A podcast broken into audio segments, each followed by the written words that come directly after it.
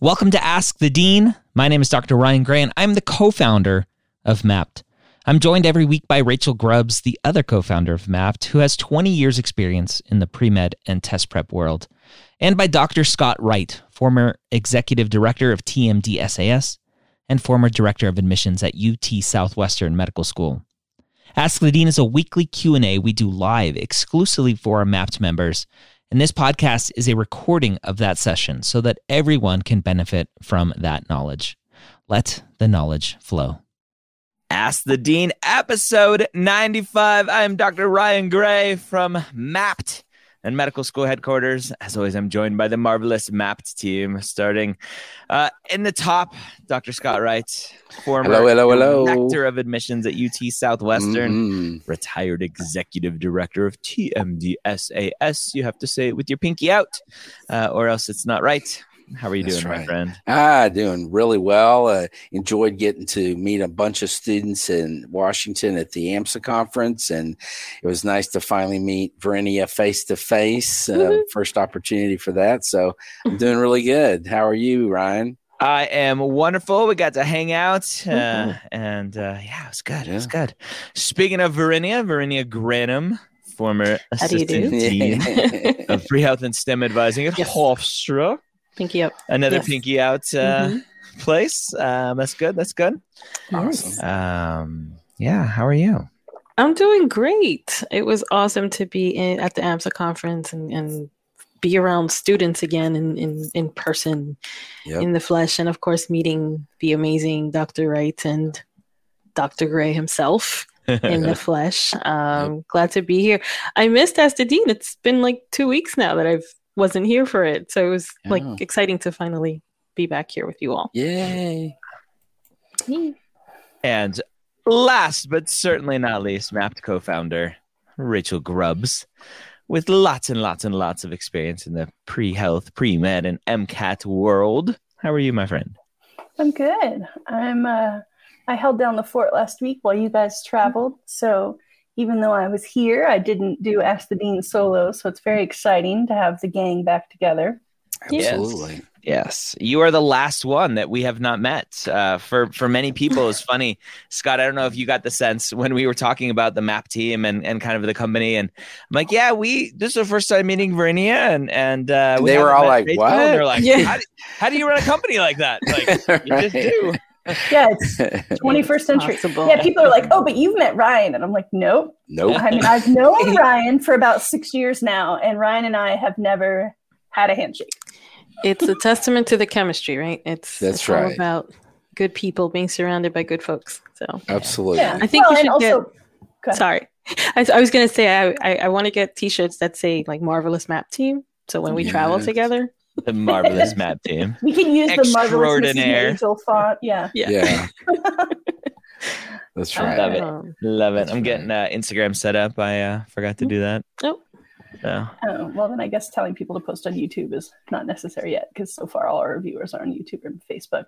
So yeah. go ahead and type in questions while Ryan's getting set up. Um, mm-hmm. It's been a couple weeks. You guys probably know the drill. It's live Q and A, chat in your... Type in your question. The goal is a little context so we understand why you're asking, but also keeping it pithy, keeping it to one text box. If you have to split spread it out into two boxes, that means your question's not short enough. Mm-hmm. Um, and uh, we pro- probably won't get to everyone. We rarely do, but we'll try to get to a wide association of questions. Lots, lots, yes, yeah, lots of absolutely. Questions. Absolutely. And um, I want to, I wanted to just mention, Ryan, while you're doing that, yeah. I, I wanted to just mention, you know, this is the time of year for those people who are applying this year, uh, where things start really becoming mm-hmm. real, real. Mm-hmm. And uh, when they start, when you guys in the pre in the pre-med world start freaking out because there's lots of details and there's lots of things to do. And I, I really just want to encourage everyone out there that's listening or watching uh, that, you know, this is a time to really focus in on what on the day-to-day activities that you're about and, and really planning out things, because if you look at the big picture, it's going to be overwhelming. So focus in on the, what do I need to do today? What do I need to do tomorrow? To, you know, I'm going to study MCAT for this amount of time today. I'm going to work on my personal statement for this amount of time today, and really schedule that out and, and manage your time appropriately. But you can do this. You can, you can make it through this process every, you know, every year. Thousands of people are able to do it, and you can do it too. So just kind of keep that, keep that motivation and that positive thinking, optimism about you, and, and just do the next thing that you have to do to make the process work. That's right. Love it. As the great, uh, Uh, Schneider, Rob Schneider says yes. in uh, in uh, uh, Waterboy, you can do it. You can do it. You can do it. One step at a time. One of the great classics. I thought you were going to talk about him on Saturday Night Live, saying oh. you're you're the. The, the the print master. You're the what, what was that that he did? You know, no idea. In the print, he was in the in the uh, copy room, the copy meister. Oh, okay. Copy meister. I don't know that skin. Okay, never mind. Check it out. That's old. All right, that's old Let, let's. Yeah, it is an old school one. I remember it, Scott. Okay, uh, let's let's dig in. Amy's got a yes. question about activities. Amy, in the activities section, should we write a sentence of why we left the position? I have two clinical experiences that were six months each, left one due to location and another due to MCAT prep. Vernia, what do you think? No, I don't think so, Amy. You don't have to worry about that. That's kind of a waste of character space. They don't really need to know. They're not going to, you know, ask, why didn't you stay there? Things happen. Um, focus on the impact of the activity and, and what you did there.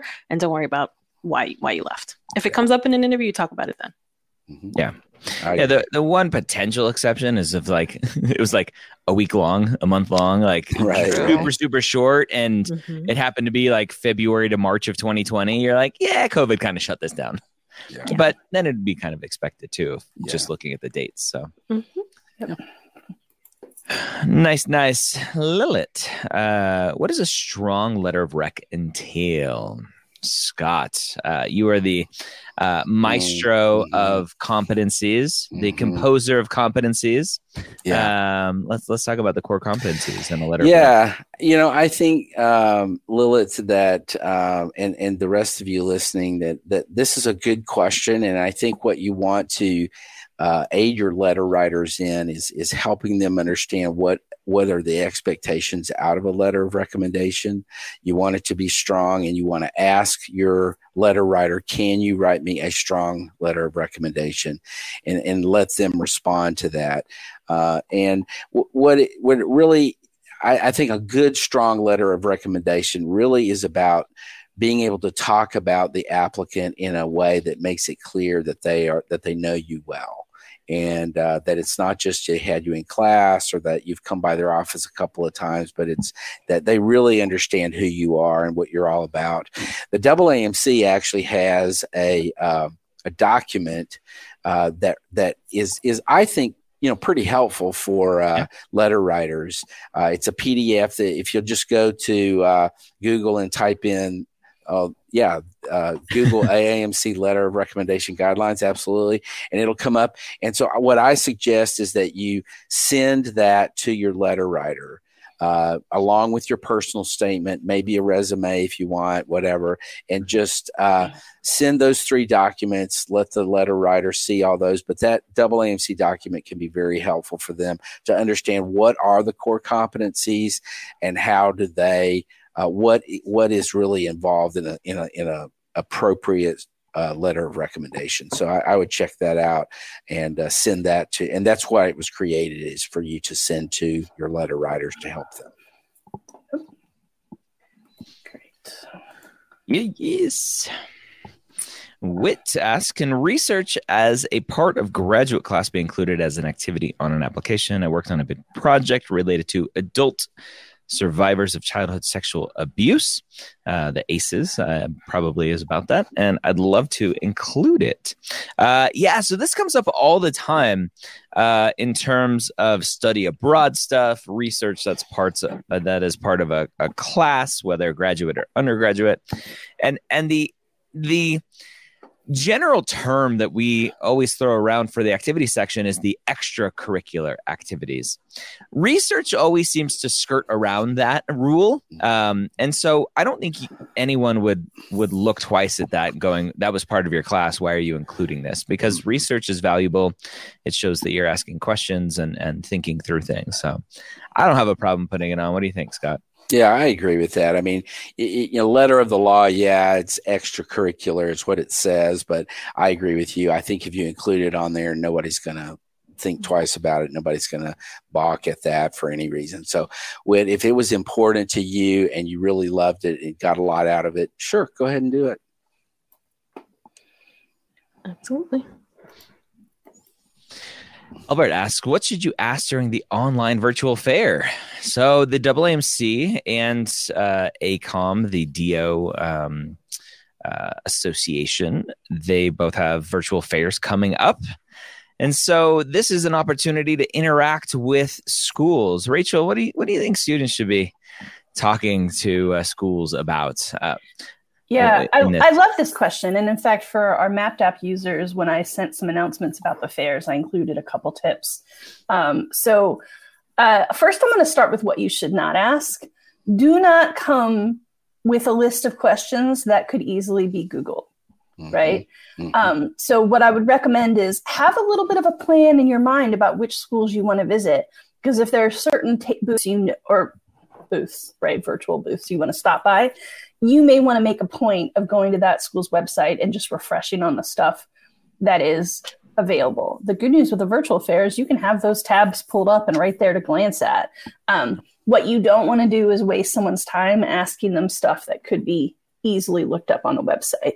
Um, the kinds of questions that I think are good to ask are ones that are subjective and personal. Um, What's your favorite thing about this institution? What's something about this this med school or this program that you wish more people knew? Um, you know, uh, it, questions that kind of elicit a conversation rather than facts. Mm-hmm. Um, so that's that's where I would start, is with questions like that. Yeah. And don't go up there with fourteen questions. Yeah.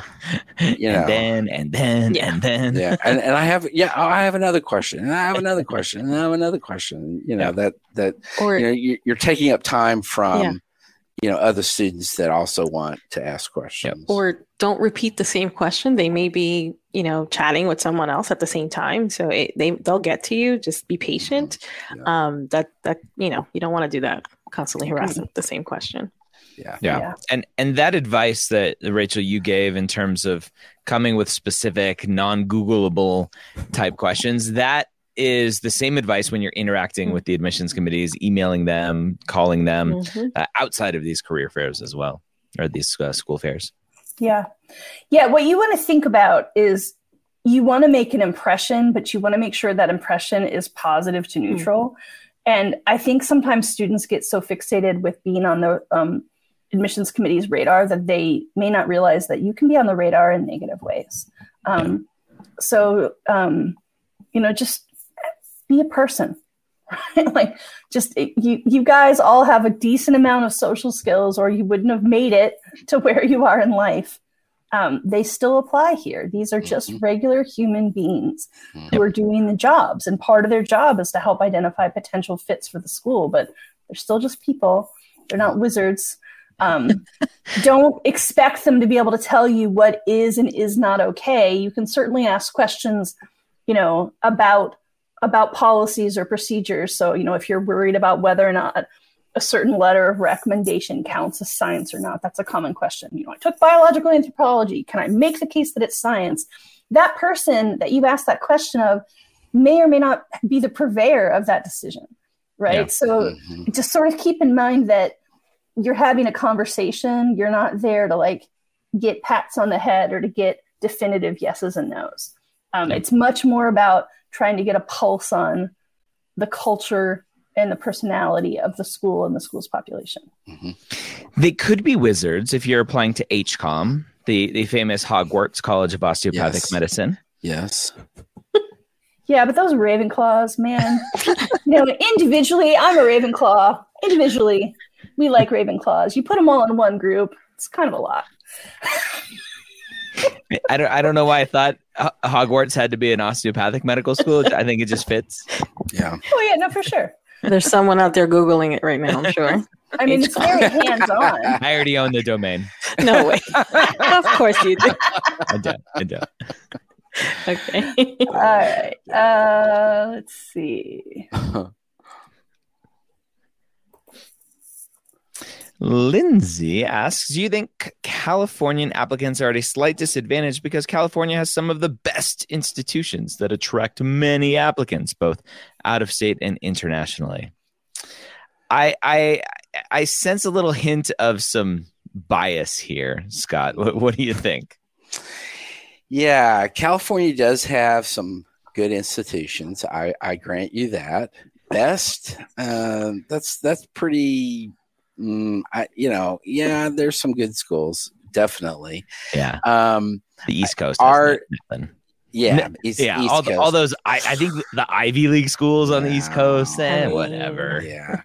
uh, but, you know, to the question, I think that, um, you know, I, I think California has a lot of applicants. Uh, there are a lot of schools in California, but traditionally, I think it is tough for Uh, students to get into California schools just because they do have a lot of applicant, a lot of applicants, and it, it makes it tough even on California residents. Mm-hmm. And so you see a lot of California residents applying to a variety of schools around the country. Um, so, I but you know I I I don't necessarily agree that that means you don't apply to those to the California schools. I think you you apply, but you you know you. you apply to a subset of schools outside of California that you're interested in that uh, you might be able to uh, also, you know, get into. And so, um, but I, I don't think, you know, I, I'm not sure I, I, I agree in terms of are at a disadvantage because of that. I just think yeah. it, it's the reality of the numbers. Yeah. yeah. The, the snark in me wants to point out that the main California disadvantage is that Californians tend to think that everyone wants to live there mm. when I'm here to assure you, many of us are not interested. I, I, um, I think the uh, the census would tell you that people are leaving the state more than are yes. coming to the state in the last right. year or two. Yeah, like, L A like, to Columbus, Ohio, by the way, is a big migration route. Mm. Yes, I was just going to say lots of them are moving to Austin, yeah. such yeah. that we we often say, if you're from California, please don't come to Austin. um, yeah, well, I'll still take you here in Ohio. I'm taking all the California refugees. Yes. You're, yeah. This is a- the, the the bigger the biggest issue isn't ooh we have the best institutions.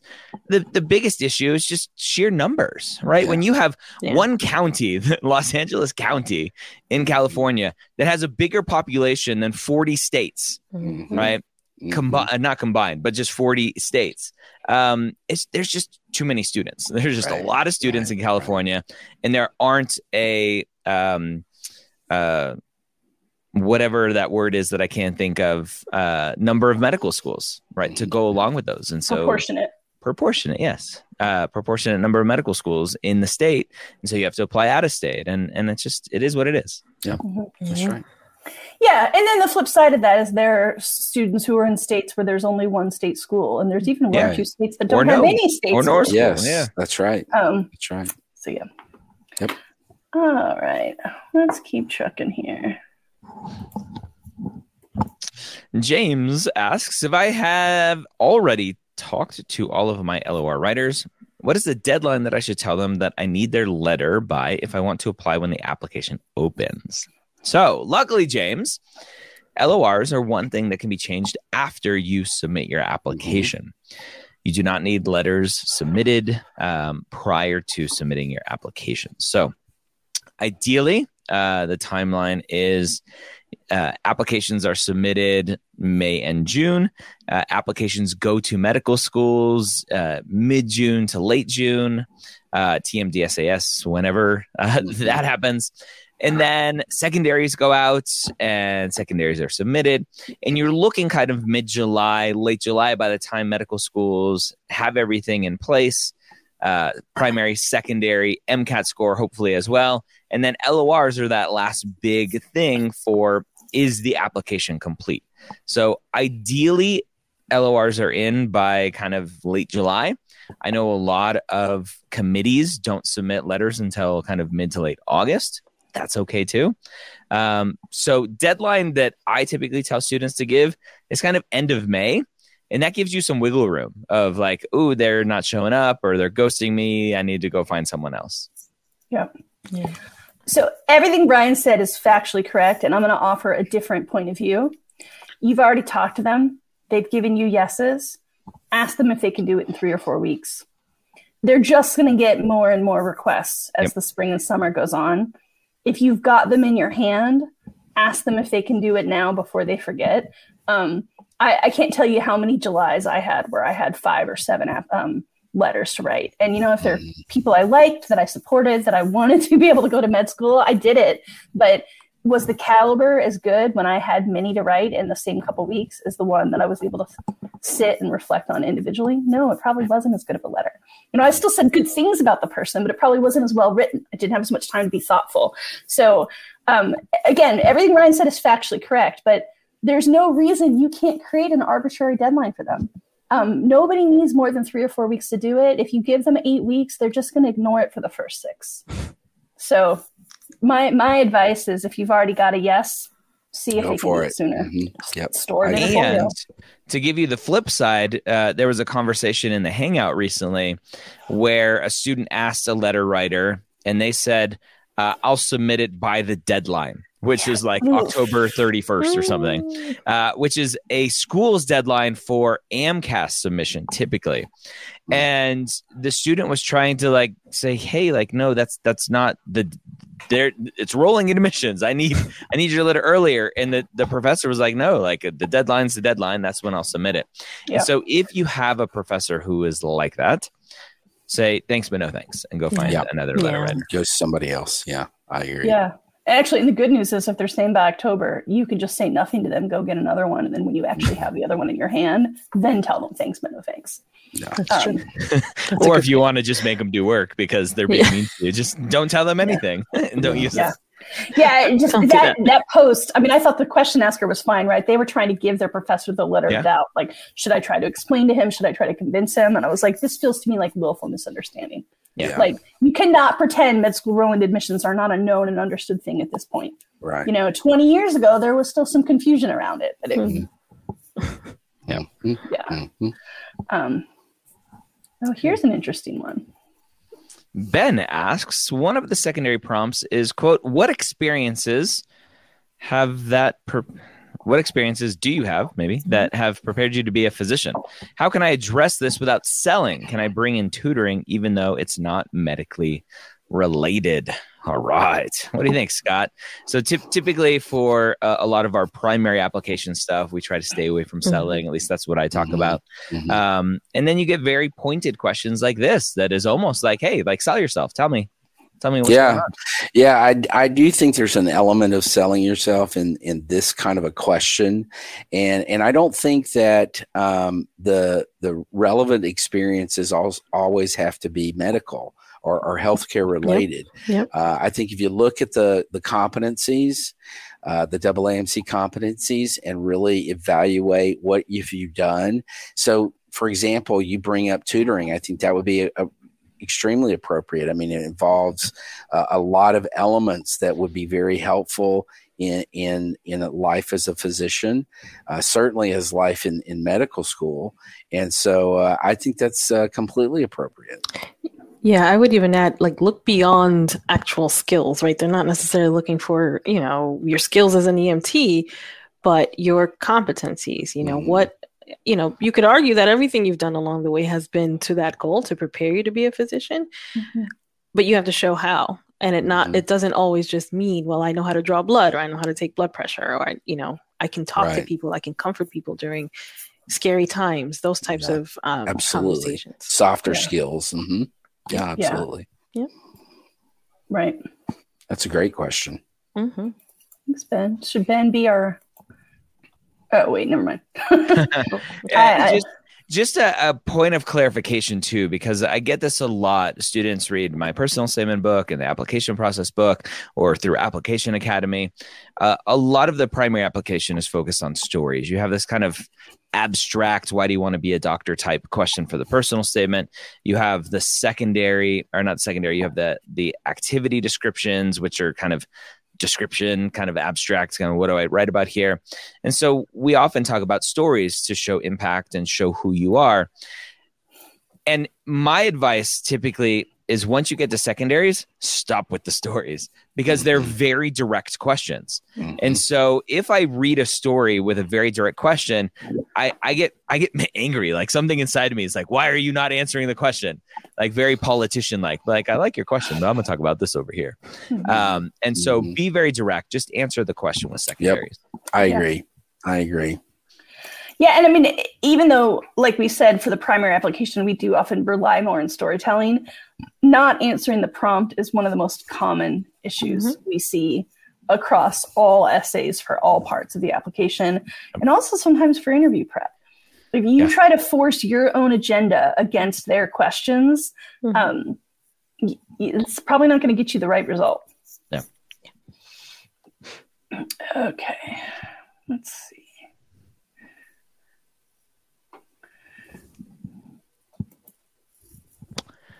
Uh, Stephanie asks, I submitted my application last year before taking the MCAT. Due to COVID, I had to cancel my MCAT exam and it was too late to withdraw. Can I resubmit the same application for this cycle? Great question, because the the uh, the question is typically, okay, I'm a reapplicant, kind of technically, sort of, maybe. Uh, do I have to redo everything? Scott, without an MCAT score, most medical schools probably didn't even look at this application. That's right. What do you think about just going, eh, I'm just going to resubmit everything? Yeah, I would say that's not unreasonable. I, I think you may want to update, you know, there there may have been some some experiences that you've had uh, that might make it into an activity description or your personal statement that happened in that intervening year.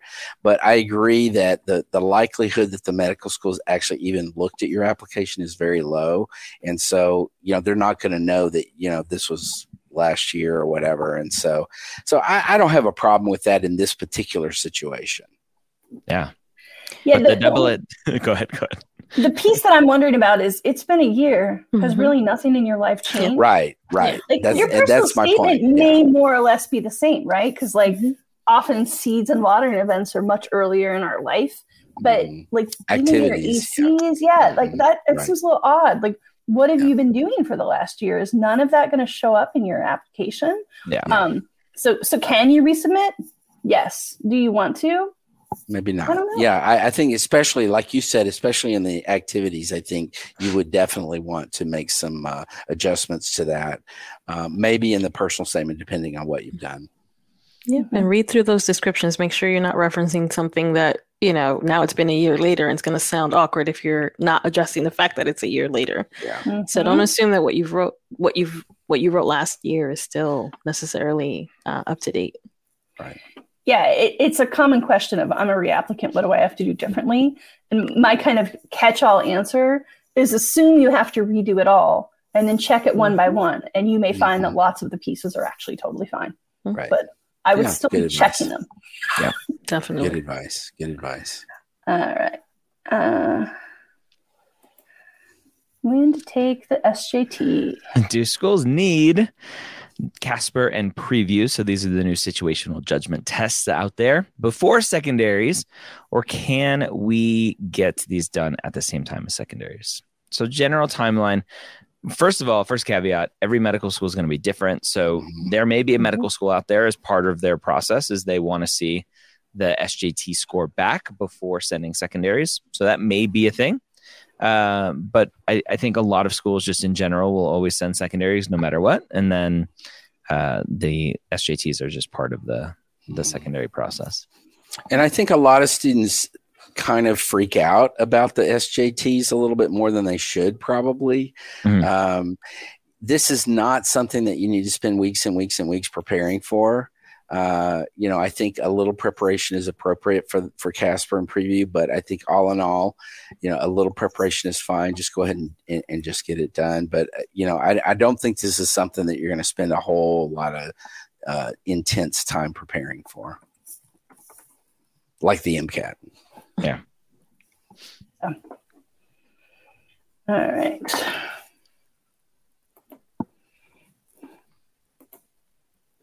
Jacob asks, I was planning on taking an E M T course this summer, but I am a community college student and transferring in the fall. Do you recommend waiting until I transfer as other opportunities might open? Yeah. Jacob, I think the question is, do you want to be an E M T? Yeah. If you want to be an E M T, then yeah. you're going to need a course. Yeah. Yeah. yeah. No reason to wait. Yeah. Yeah, I, I feel like there's some assumptions with this question. Like, I don't think you're going to magically see tons of new clinical opportunities open just because you're at a four-year university. Right, um, right, right. Mm-hmm. E M T is an amazing experience, right? Um, I one of the things I often see with pre-meds is that they're so used to being good at school that they're trying to find experiences that feel more like school. I think it's part of why research is often a big draw. Like, um, you know, there's no right or wrong choice for clinical, but I love to see people become E M Ts because it's the opposite end of the intellectual spectrum, right? Like, you still have to use your smarts, but it's it's you and your wits in the moment, mm-hmm. right? Like, no books, no spreadsheets, right? Um, and I just, I love to see students prove that they get that part of being um, mm-hmm. in healthcare as well. Yep. Let's see. I'm jumping around today because we're getting a lot of repeat questions. So, um. B P asks, when does a high school experience rise to the point of being significant enough to be included on an activities and experience essay? So, if you don't know, the general rule of thumb is activities for your medical school applications should be post high school activities. Verinia, is there anything you can think of that would go rise to, to the point of being significant enough? Um, so generally we say if it's something that you started in high school and continued while in college, you might bring up. Um, if it's part of why you want to be a physician and you want to talk about it a little bit in your personal statement, that's fine too. Um, but it shouldn't be the the only thing you're talking about there, right? Um, and again, it's... Um, I can't think of anything off the top of my head, but if it's something that maybe, maybe research, I'm thinking, maybe you started some mm-hmm. kind of a research program, maybe in high school, continued through college or some kind of inactivity, um, that that's okay. That's more appropriate. Yeah. I, I feel like the, um, the wording of the question is getting at the wrong thing. Like, you seem to think this question asker B P seems to think it's about significance when really it's, it's simply about timeline. Is it ongoing or not? Mm-hmm. And, and we see this a lot. I mean, I can't tell you the number of personal statements I've read that have opened with um, being an Eagle Scout. Mm-hmm. Yes, that is super cool. Yes. It's a huge honor, right?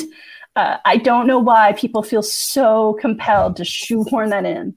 You know, like, it's just, it's not that relevant to your journey yeah. as a, as a physician. I mean, if you saved someone's life while you were out there, then heck yeah, that's a great story. But right. um, I was a Boy Scout my whole life and I got to go out to Arizona or New Mexico or wherever it is. Like, I think yeah. you're just looking for an excuse to say, look at this shiny gold star I got. Yeah. Yeah. Yeah.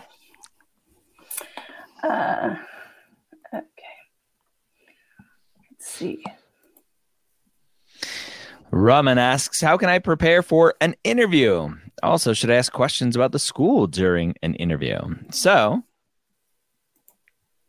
step one, let me introduce dun, dun, the pre-med playbook uh, guide to the medical school interview, brought yes. to you by Doctor Ryan Gray.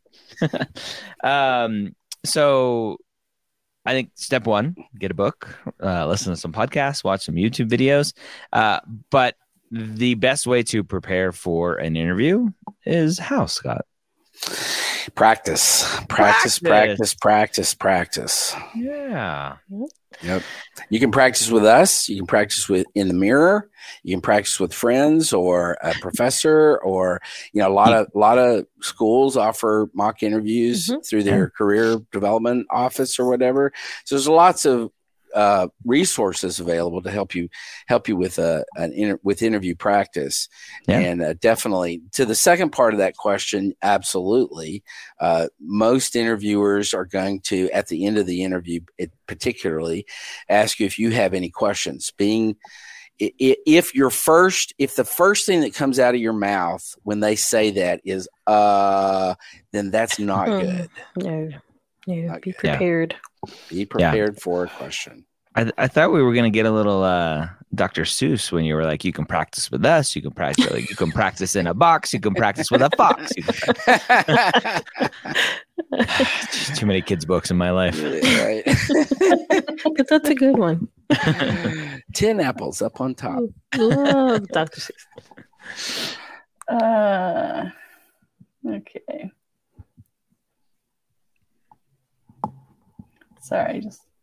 We're getting some real micro questions today, so I'm looking for some ones that I think are relevant to everybody. All right, this always comes up. Oh, sorry, same person. Hang on. I'm ah, struggling. Here's a biggie. Lenny asks, would you say that it is still worth it becoming a doctor nowadays, despite the fact of graduating with a big debt, long-time training, burnout, and bad hospital admin? I've asked this question to several blah, blah, blah. Yeah. Um, yeah so I don't know how this is any different than it's been in the past. Uh, you go to medical school, you get lots of debts. You uh, always have bad bosses anywhere in life.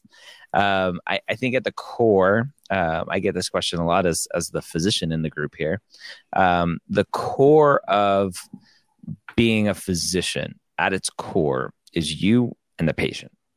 And that never changes, right? Once you're behind closed doors, it's you and the patient uh, in that relationship there, and you trying to help this person go through whatever they're going through, whether it's just a, a regular old well visit or a new diagnosis of cancer. And uh, the goal of getting clinical experience, getting shadowing, all this stuff is to continually prove to yourself that it is worth it. So I can't answer. It's Verinia, Scott, Rachel can't answer if it's worth it. Only you know if it's worth it for you. And so you need to go get clinical experience. You need to go get shadowing. You need to ask questions. And you need to take all of the answers with a grain of salt, because I can go find plenty of physicians who are miserable and they don't like being a doctor. And I can go find just as many who love their job. And so uh, just human nature is the people who are not happy are the loudest. Uh, and those who are just loving their job are just going about their job, and they're not going on social media going, oh, my gosh, I just want to tell everyone I love my job.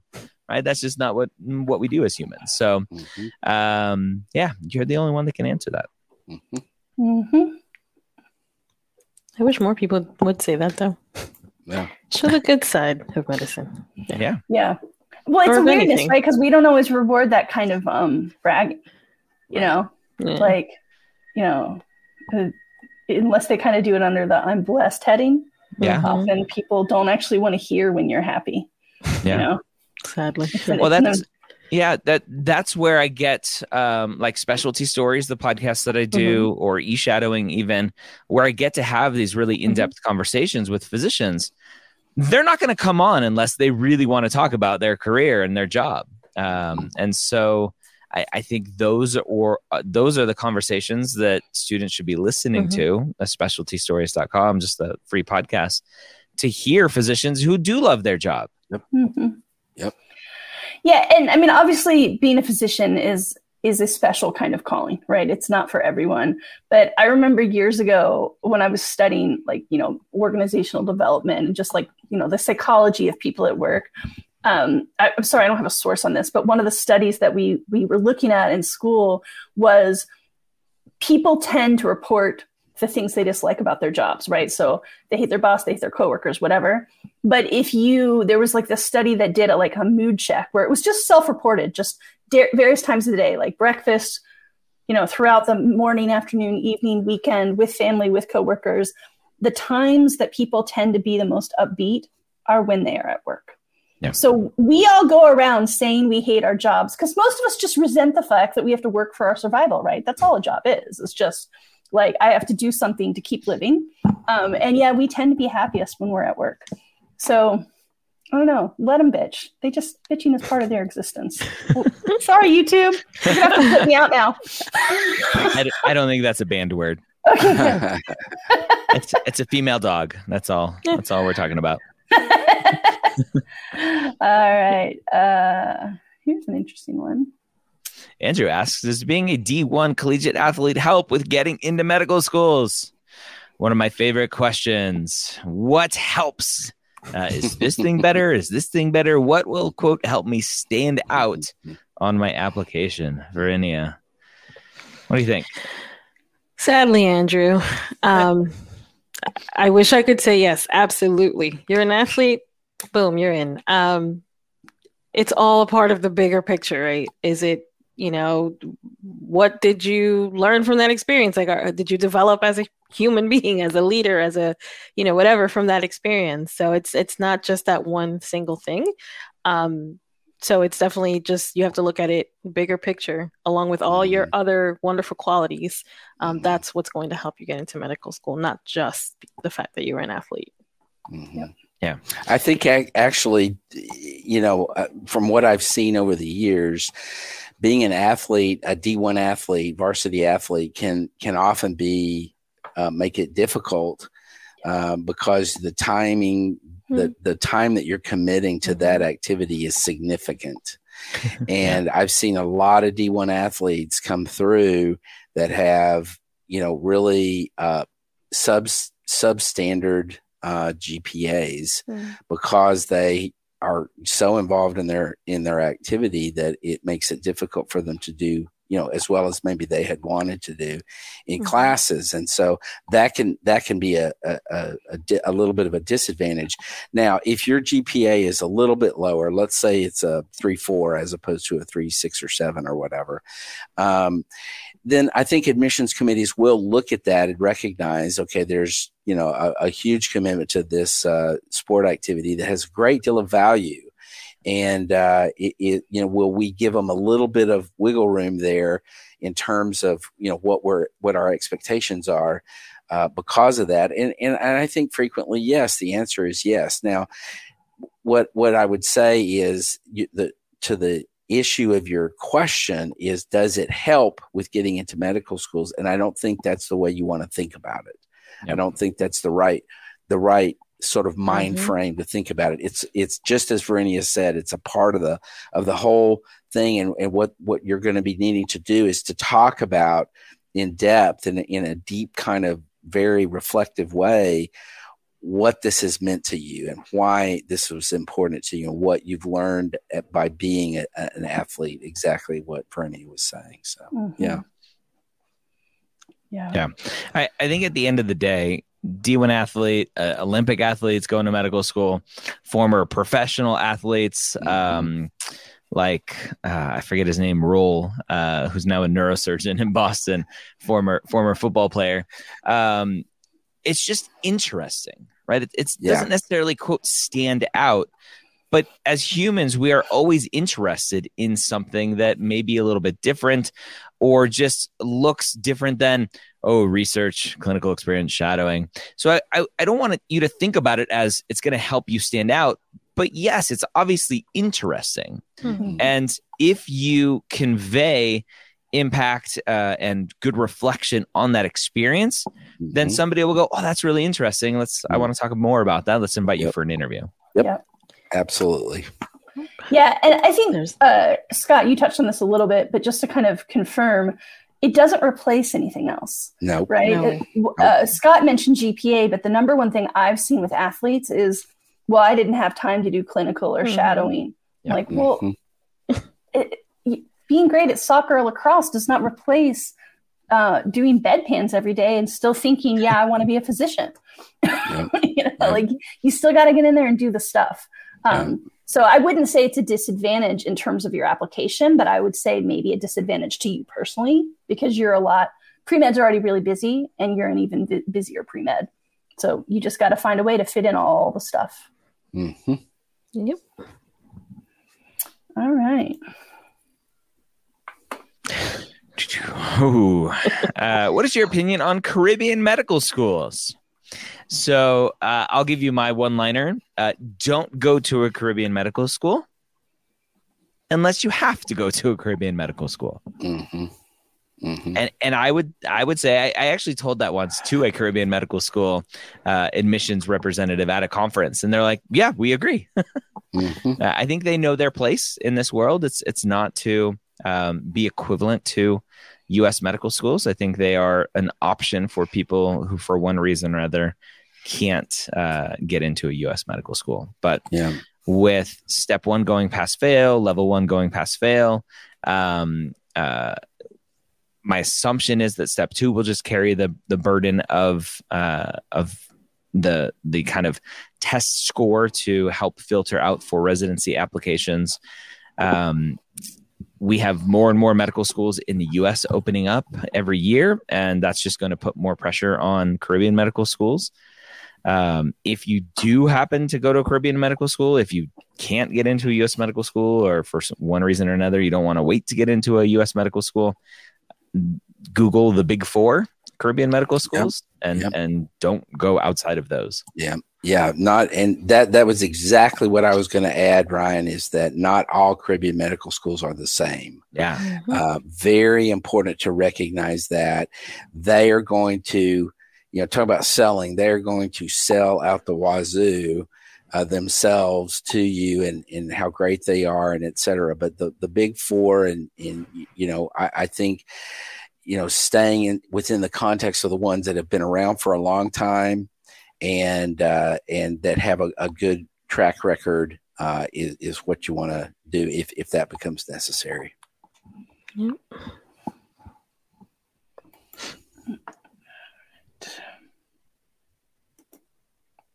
Mia asks, if I am young but have all the extracurriculars, clinical experience, et cetera, do you recommend a gap year? She did do a quick P S that says eighteen nineteen.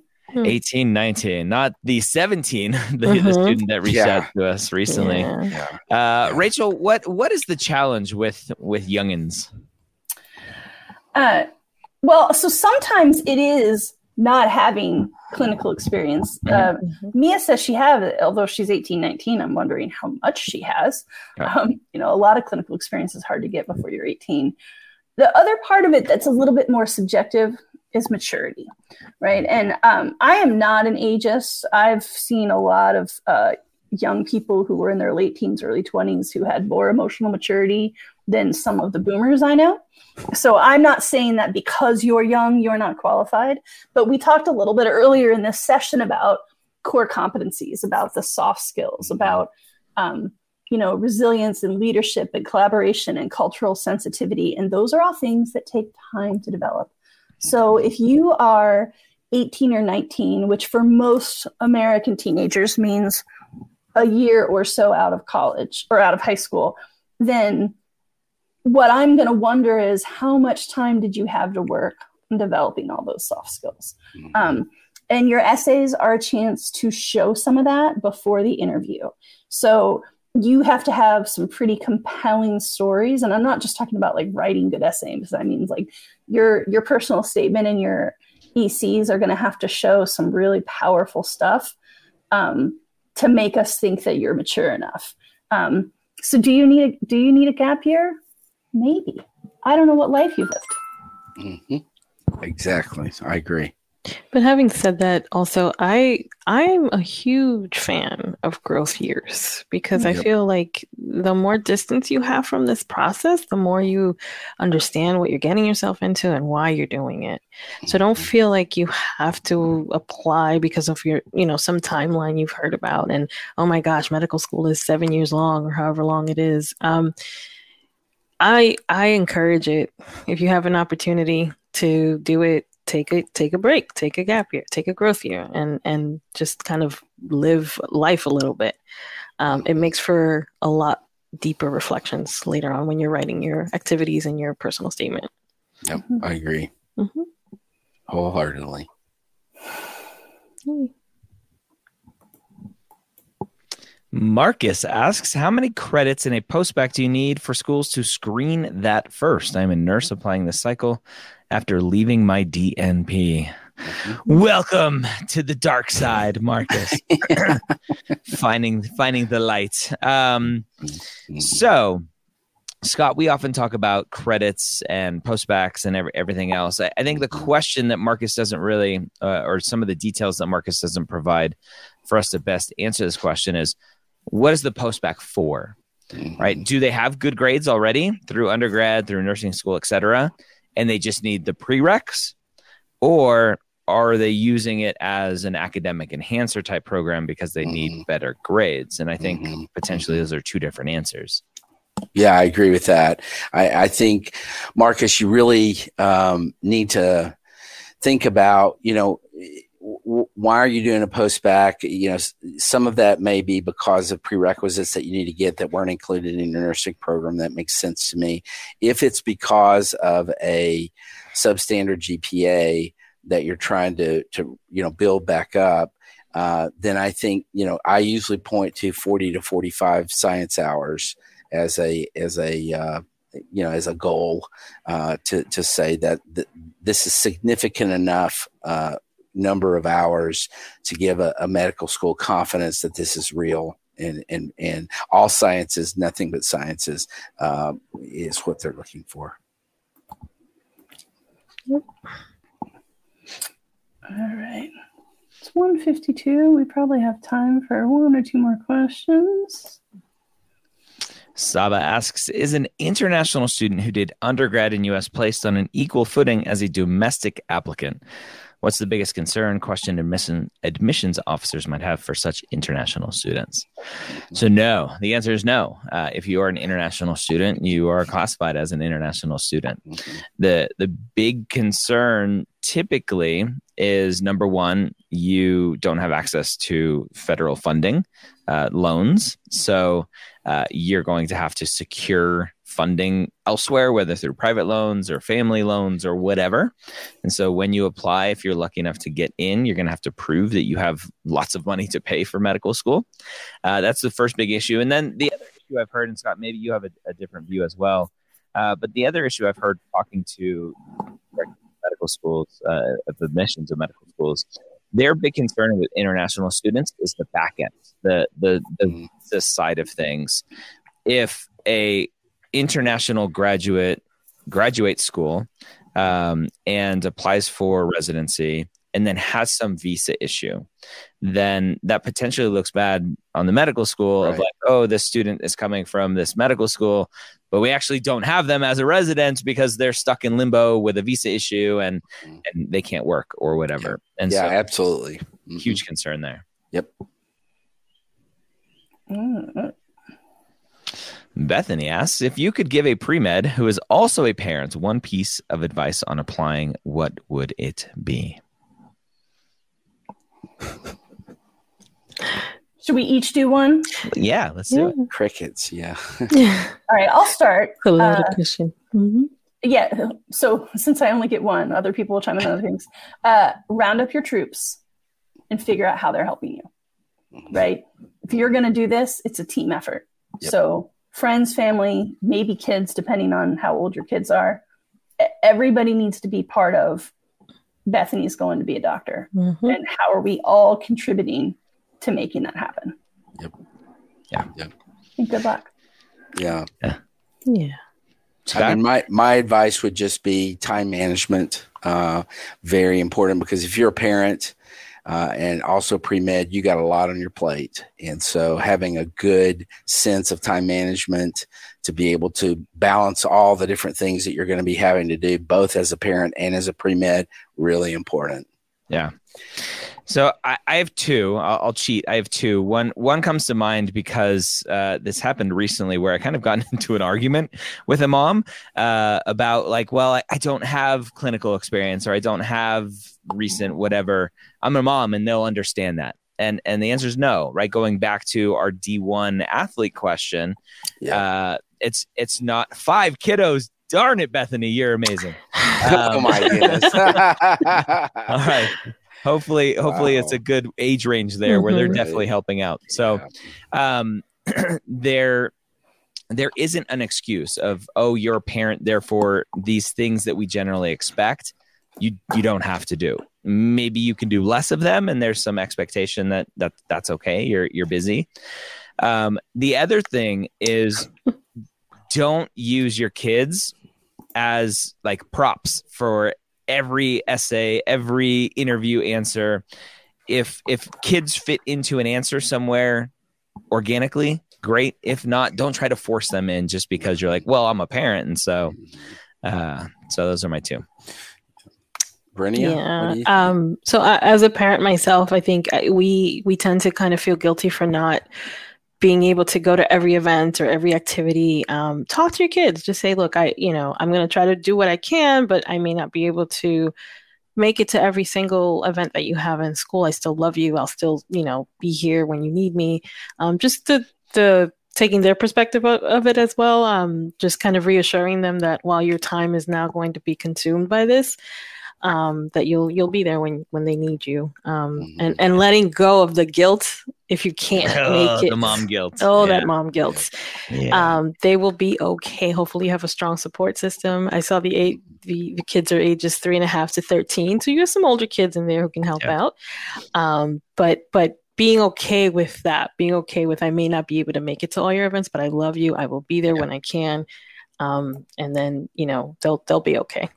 Yeah. yeah Good and, luck. You know, one other thing I would add to all this, Bethany, is what you are doing is going to be a huge, huge example to your kids about mm-hmm. what is possible, and Definitely. that that it's never too late to mm-hmm. to to go for your dream. And so keep that in mind in terms of that guilt part, part of it. That I understand that you, you may not be at everything, at just as Verenia was saying, you, you, it's going to cause some repercussions mm-hmm. to what you're going to be able to do. But keep in mind that what you are doing, and if you make those kids a part of the process, as Rachel suggested, just let yourself rest in the fact that you are being an example to them of what is possible and what hard work will, will do for you, and that it's never too late to pursue Uh, your dream. So keep that in mind. Woo-hoo. That's a good way to end. Yeah, it is. So on a up, on an up note, I agree. Yeah, Bethany, how how far out from applying are you? I, I would I would love to know. Yeah, yeah. yeah.